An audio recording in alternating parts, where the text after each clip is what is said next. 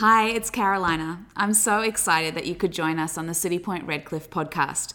We're about to go into a message that I delivered recently, and I hope that it encourages you, it inspires you, and it launches you further in your walk with Jesus.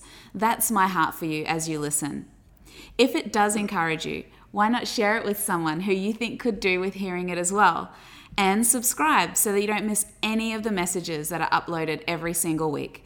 For now, sit back, enjoy, and I hope that you get blessed. The message that I want to bring is a really, really exciting topic. It's something that can transform our lives if we lean into it. It's something that has the power to liberate us.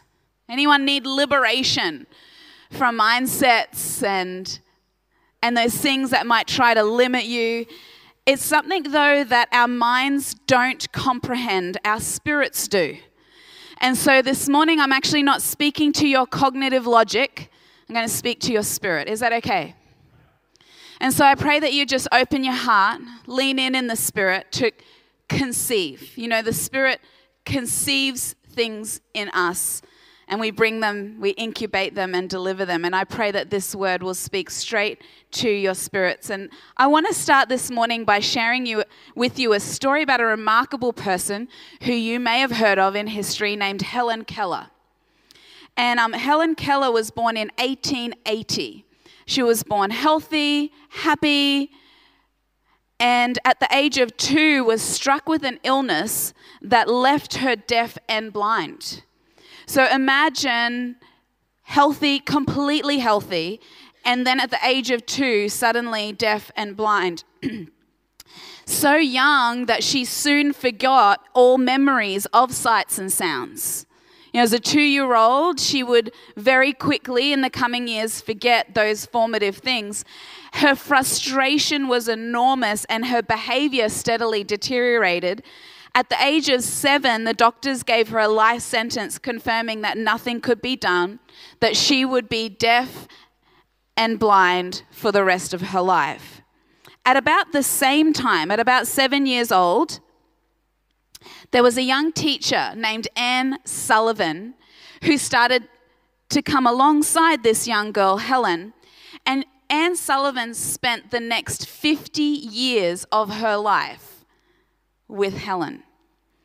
She struggled, though, to teach Helen the basics of words, but one day struck gold when she was trying to teach Helen about water, and she put Helen's hand under running water, and somehow this stimulus unlocked memories of early language.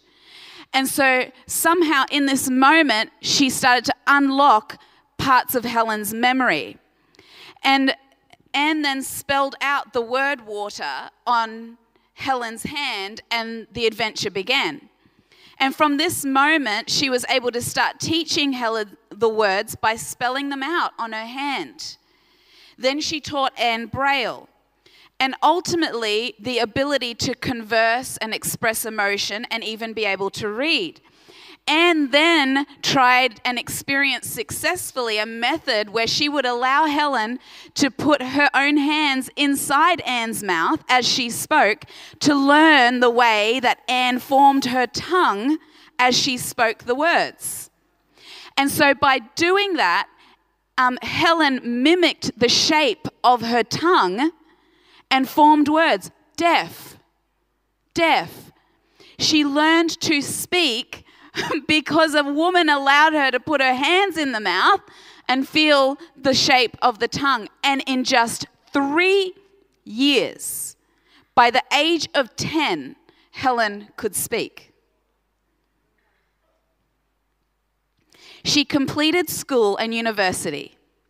She published written works, contributing to magazines and newspapers. She campaigned for the deaf, blind, and disabled right across the states and in more than 40 countries. Remember, she was born in 1880. Okay? 40 countries, deaf, blind, in the early 1900s. Anne Sullivan was always by her side. Helen founded and helped institutes, unions, parties, and organizations. She associated with famous inventors, leaders, presidents, and too many to mention.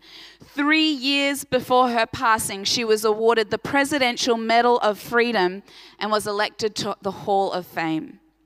Senator Lister Hill said this about Helen Keller: "Her spirit will endure.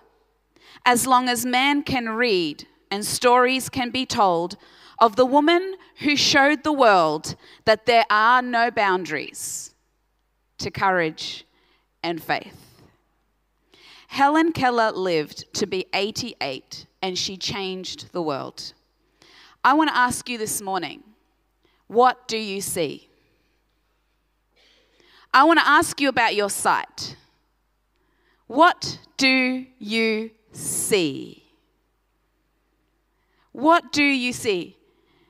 What is your perspective? Which reality do you ascribe to? Do you know you speak out of what you see? I know what you see after 5 minutes talking with you. You live out of what you see. I know what you see by how you live. You function out of what you see. And we live in a world, the natural world, the physical world, that tries to constrict us. If I had a cardboard box around me, imagine, I was walking around the stage with a cardboard box.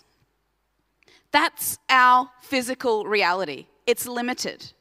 And we live and move inside of that box. That's life. That is life in the natural. That is the fallen man inside a box. But the Lord wants you to get out of the box. The Lord wants you to know that you actually live in wide open spaces under Him without restrictions, without limitations. Not just some limitations, no limitations. In fact, He wants us to be in a thriving relationship with Christ that has no bounds. In Psalms 118 verse 5, it says, "In my distress, in my limitation, in my box, I called out to the Lord. He answered me and put me in a wide open space." Every time the Lord answers, He puts us in wide open spaces.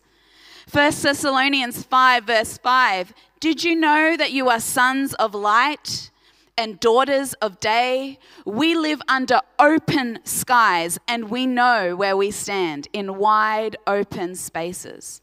2 Samuel 22:20.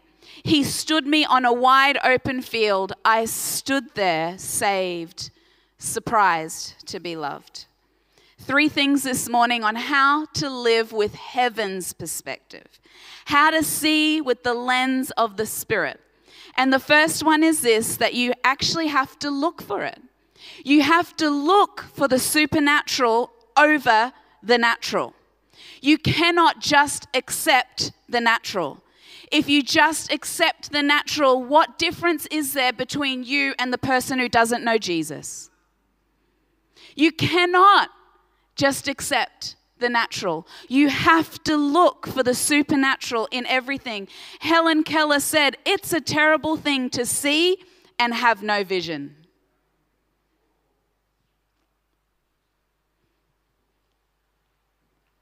It's entirely possible to see and have no vision. It's possible to be looking at something and not seeing it in its completeness and its potential. There's a passage in 2 Kings that describes this so well. So 2 Kings is about the prophet Elisha. 1 Kings is about the prophet Elijah. 2 different guys, not a spelling mistake.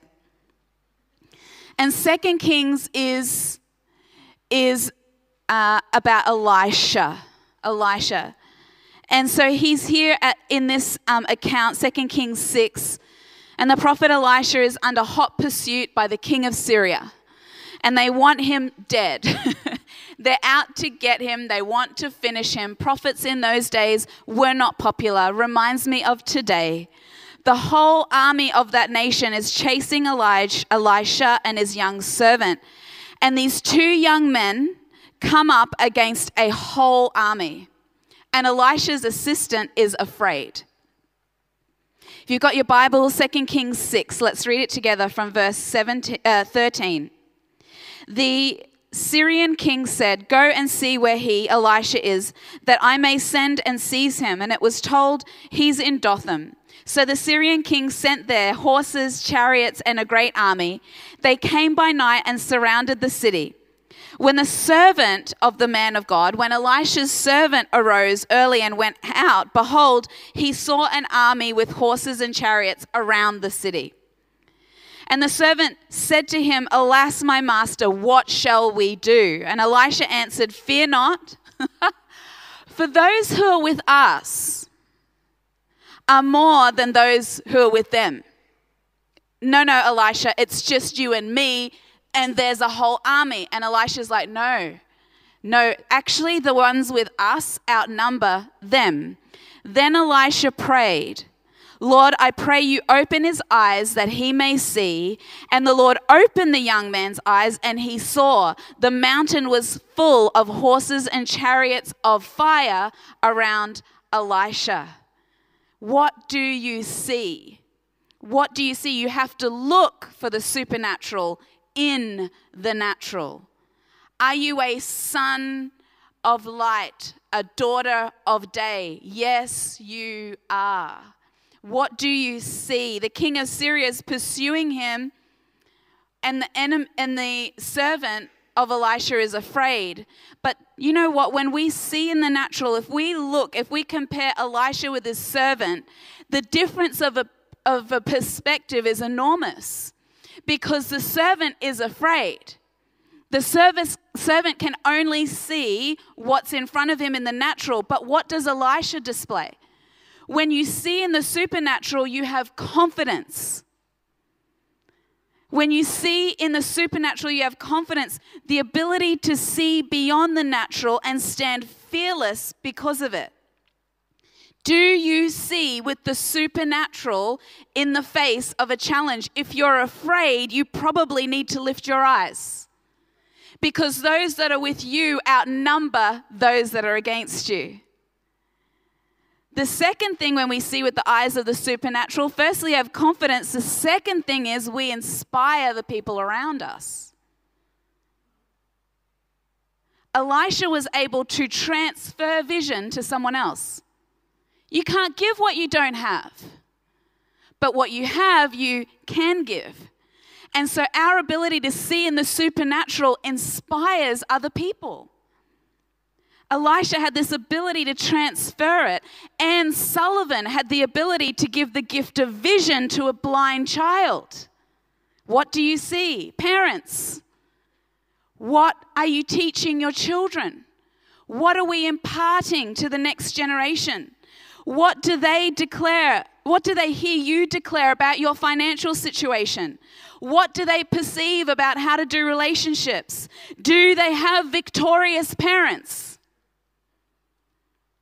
Are they being encouraged to lift their eyes to heaven and see the miracle-working, limitless power of God at work in every day, every circumstance? What are you transferring to the next generation? You and I have the responsibility and the opportunity to transfer vision.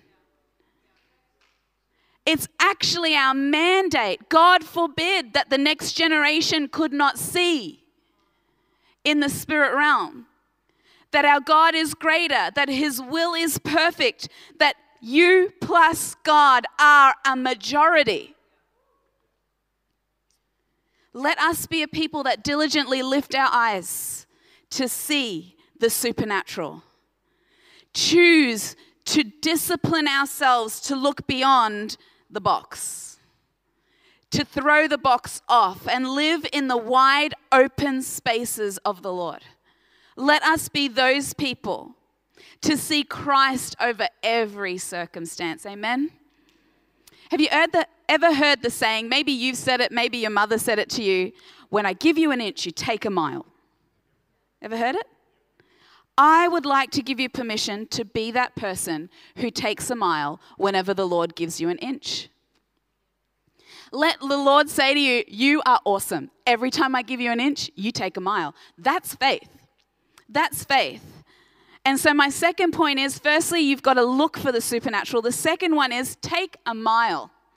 Take a mile, even the smallest evidence is enough to run with. This is so great. So we rewind to 1 Kings now, to Elijah. Elijah 18. 1 Kings 18. So the land's been in drought for 3 years because Elijah said so. And he's a pain in the king's side. Ahab is sick to death of Elijah because everything this crazy guy says happens. God is speaking through him. God is not impressed with him. And so Elijah says, because you're leading my people away from the Lord, there's going to be a drought in the land. And so here we pick it up on the third year of the drought. And Elijah says to his servant and says to Ahab, get up on your feet, eat and drink and celebrate. Rain is on its way. I can hear it coming.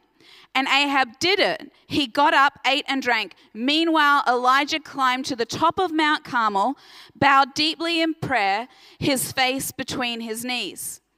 Then he said to his young servant, on your feet now, look towards the sea.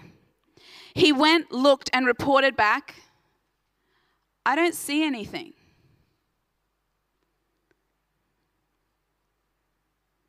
Keep looking. This is a word for someone this morning. You have prayed and you don't see anything. Keep looking. Keep looking 7 times if necessary. 7 times if necessary. And sure enough, the 7th time he said, yes, a cloud, but very small, no bigger than someone's hand rising out of the sea. Quickly then, on your way, tell Ahab, saddle up, get down the mountain before the rain stops you. I gave you an inch, you took a mile. There's no storm coming. It's a cloud the size of a man's hand. But to Elijah, that was enough. That was enough. A cloud this big. Things happened fast. The sky grew black with wind-driven clouds and then a huge cloudburst of rain. Ahab hightailed it in his chariot for Jezreel, and God strengthened Elijah mightily, pulling up his robe and tying it around his waist. Elijah ran in front of Ahab's chariot until they reached Jezreel. I want to show you a couple of photos from a week ago. This is the view from Mount Carmel.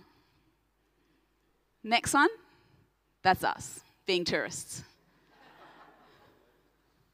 A week ago, I stood on this mountain and I looked out towards the sea. Now, there were many more clouds that day, but I imagined that was not green. I imagined it was dry and parched after 3 years of drought. I imagined not a single cloud in the sky. And if we press play on the video, it will pan across, and where we finish is the sea, where the young man went looking, and where he saw a cloud the size of a man's hand. Excuse my videoing skills.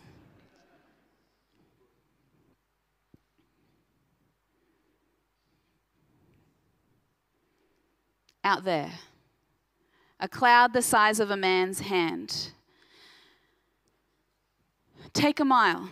I love Elijah. We can leave that there so we got a bit of perspective. Elijah was a punk. Elijah was a royal nightmare. I want to be that person. A royal nightmare. Anyone else? Come on. Any punks in the room? Who are just going to say what the Lord needs said?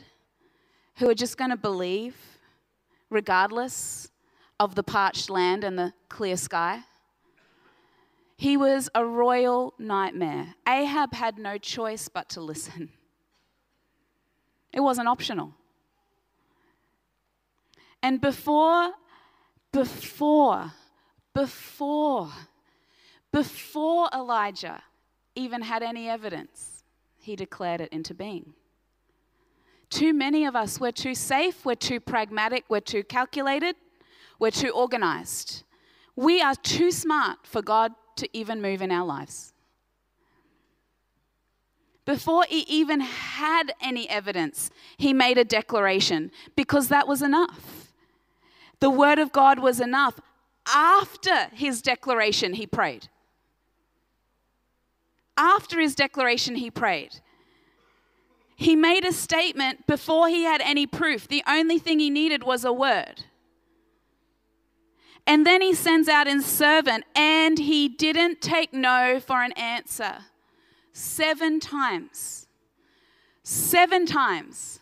7 times. Nope, go again. Nope, go again. Go again. Lord, after the losses, after the buffeting, preserve my faith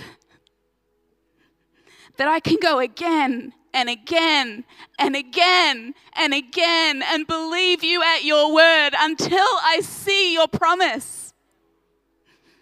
God forbid, Lord, that I would stop on round number 6. There's a cloud in round number 7, the number of perfection. Lord, your timing is perfect. Your timing is perfect, Lord. Breathe on the flames of my faith, that my boldness can stand up to circumstance in the face of Ahab. Breathe on the flames of my heart, so my faith speaks to a nation. Breathe on the flames of my heart, God, so that I can go again and again and again and again and trust you at your word. That I will not take no for an answer because I know you're good. I know you're faithful.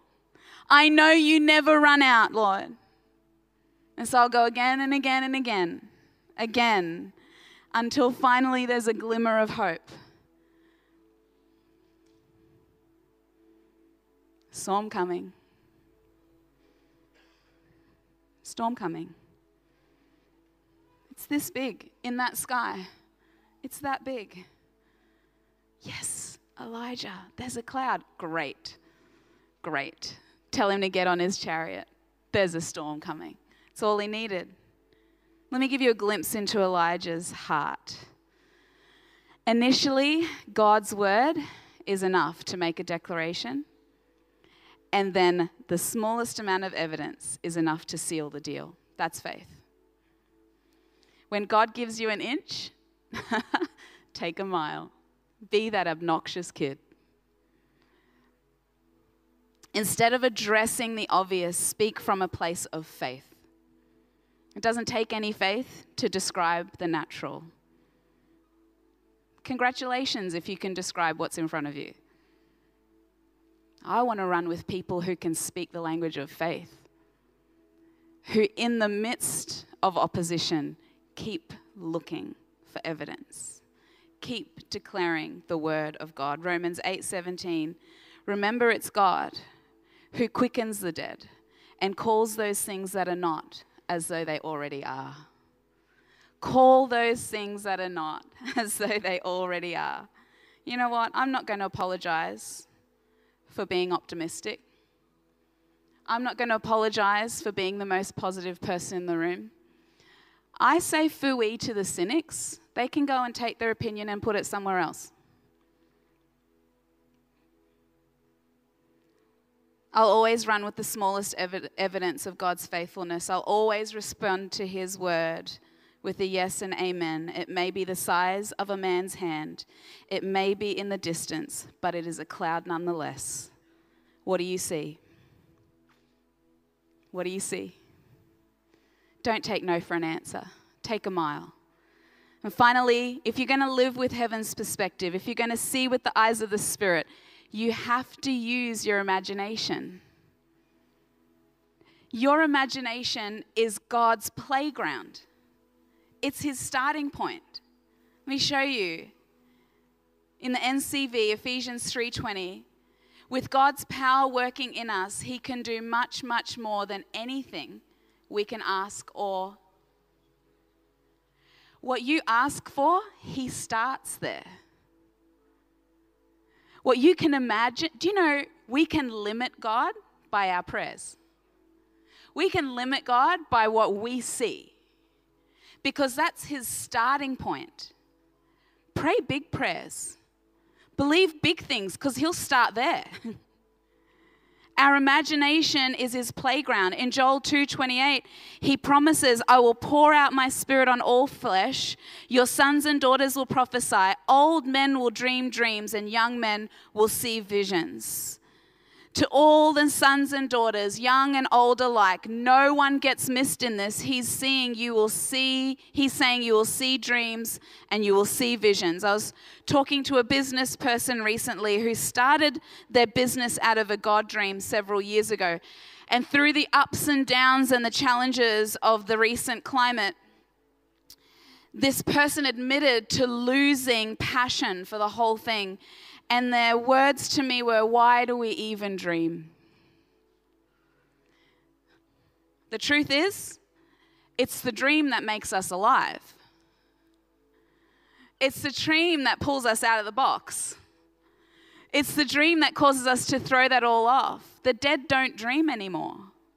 Only the living dream. We dream, and we give birth to living things. And so everybody who calls themselves a Christian is called to dream, to see, to envisage, to create. Somehow in the day in and day out of life, it gets knocked out of us if we allow it. We end up going through the motions. We experience reality. The gloss starts to wear off. And we're not as bright-eyed and bushy-tailed as we were once. Is that true? We need to use our imagination again. Why don't you stand to your feet with me this morning? What dream have you put to bed? Why don't you close your eyes this morning? Maybe reach out your hands. Position yourself in some way to see again. You've put something aside. You thought you were wrong. Maybe you've just gotten too smart with the knocks of life. No. Faith like a child. That's who the kingdom belongs to. The ones who can go again and believe him at his word. In the Message version, with your eyes closed, that same scripture out of Ephesians 3:20. Let me read this over you as you receive vision this morning. God can do anything, you know. Far more than you can ever imagine or guess or request in your wildest dreams. He does this not by pushing us around, but by working within us, his spirit deeply and gently within us. Your imagination is his playground and his starting point. Not only is he able to do exceedingly abundantly beyond, he is willing. He is desiring. He is looking for a people who will believe that he can and he will and he indeed is doing exceedingly, abundantly, above and beyond anything they could think or ask. You'll win some, you'll lose some, but continue expecting the best. This morning, how do we live with heaven's perspective? Look for it. Look for the supernatural in the natural. Take the smallest evidence and run with it. Use your imagination. Lord God, I just pray this morning that you'd breathe on your church. Come and rest on us. Spirit, you're all that we want. You're all that we need. And we know that when you breathe on us, you fill us. And when you fill us, our reality changes, our perspective changes. I ask this morning that you, Holy Spirit, would come and rest on us as we sing together. Hi, it's Karolina. I'm so excited that you could join us on the Citipointe Redcliffe podcast. You're just about to hear a message from one of our incredible preaching team, and I know you're going to be encouraged and inspired by what you hear. If it does encourage you, why don't you share it with someone who you know might need to hear it as well? And make sure you subscribe so you don't miss any of the messages that are uploaded every single week. And for now, sit back and enjoy. I hope you get blessed.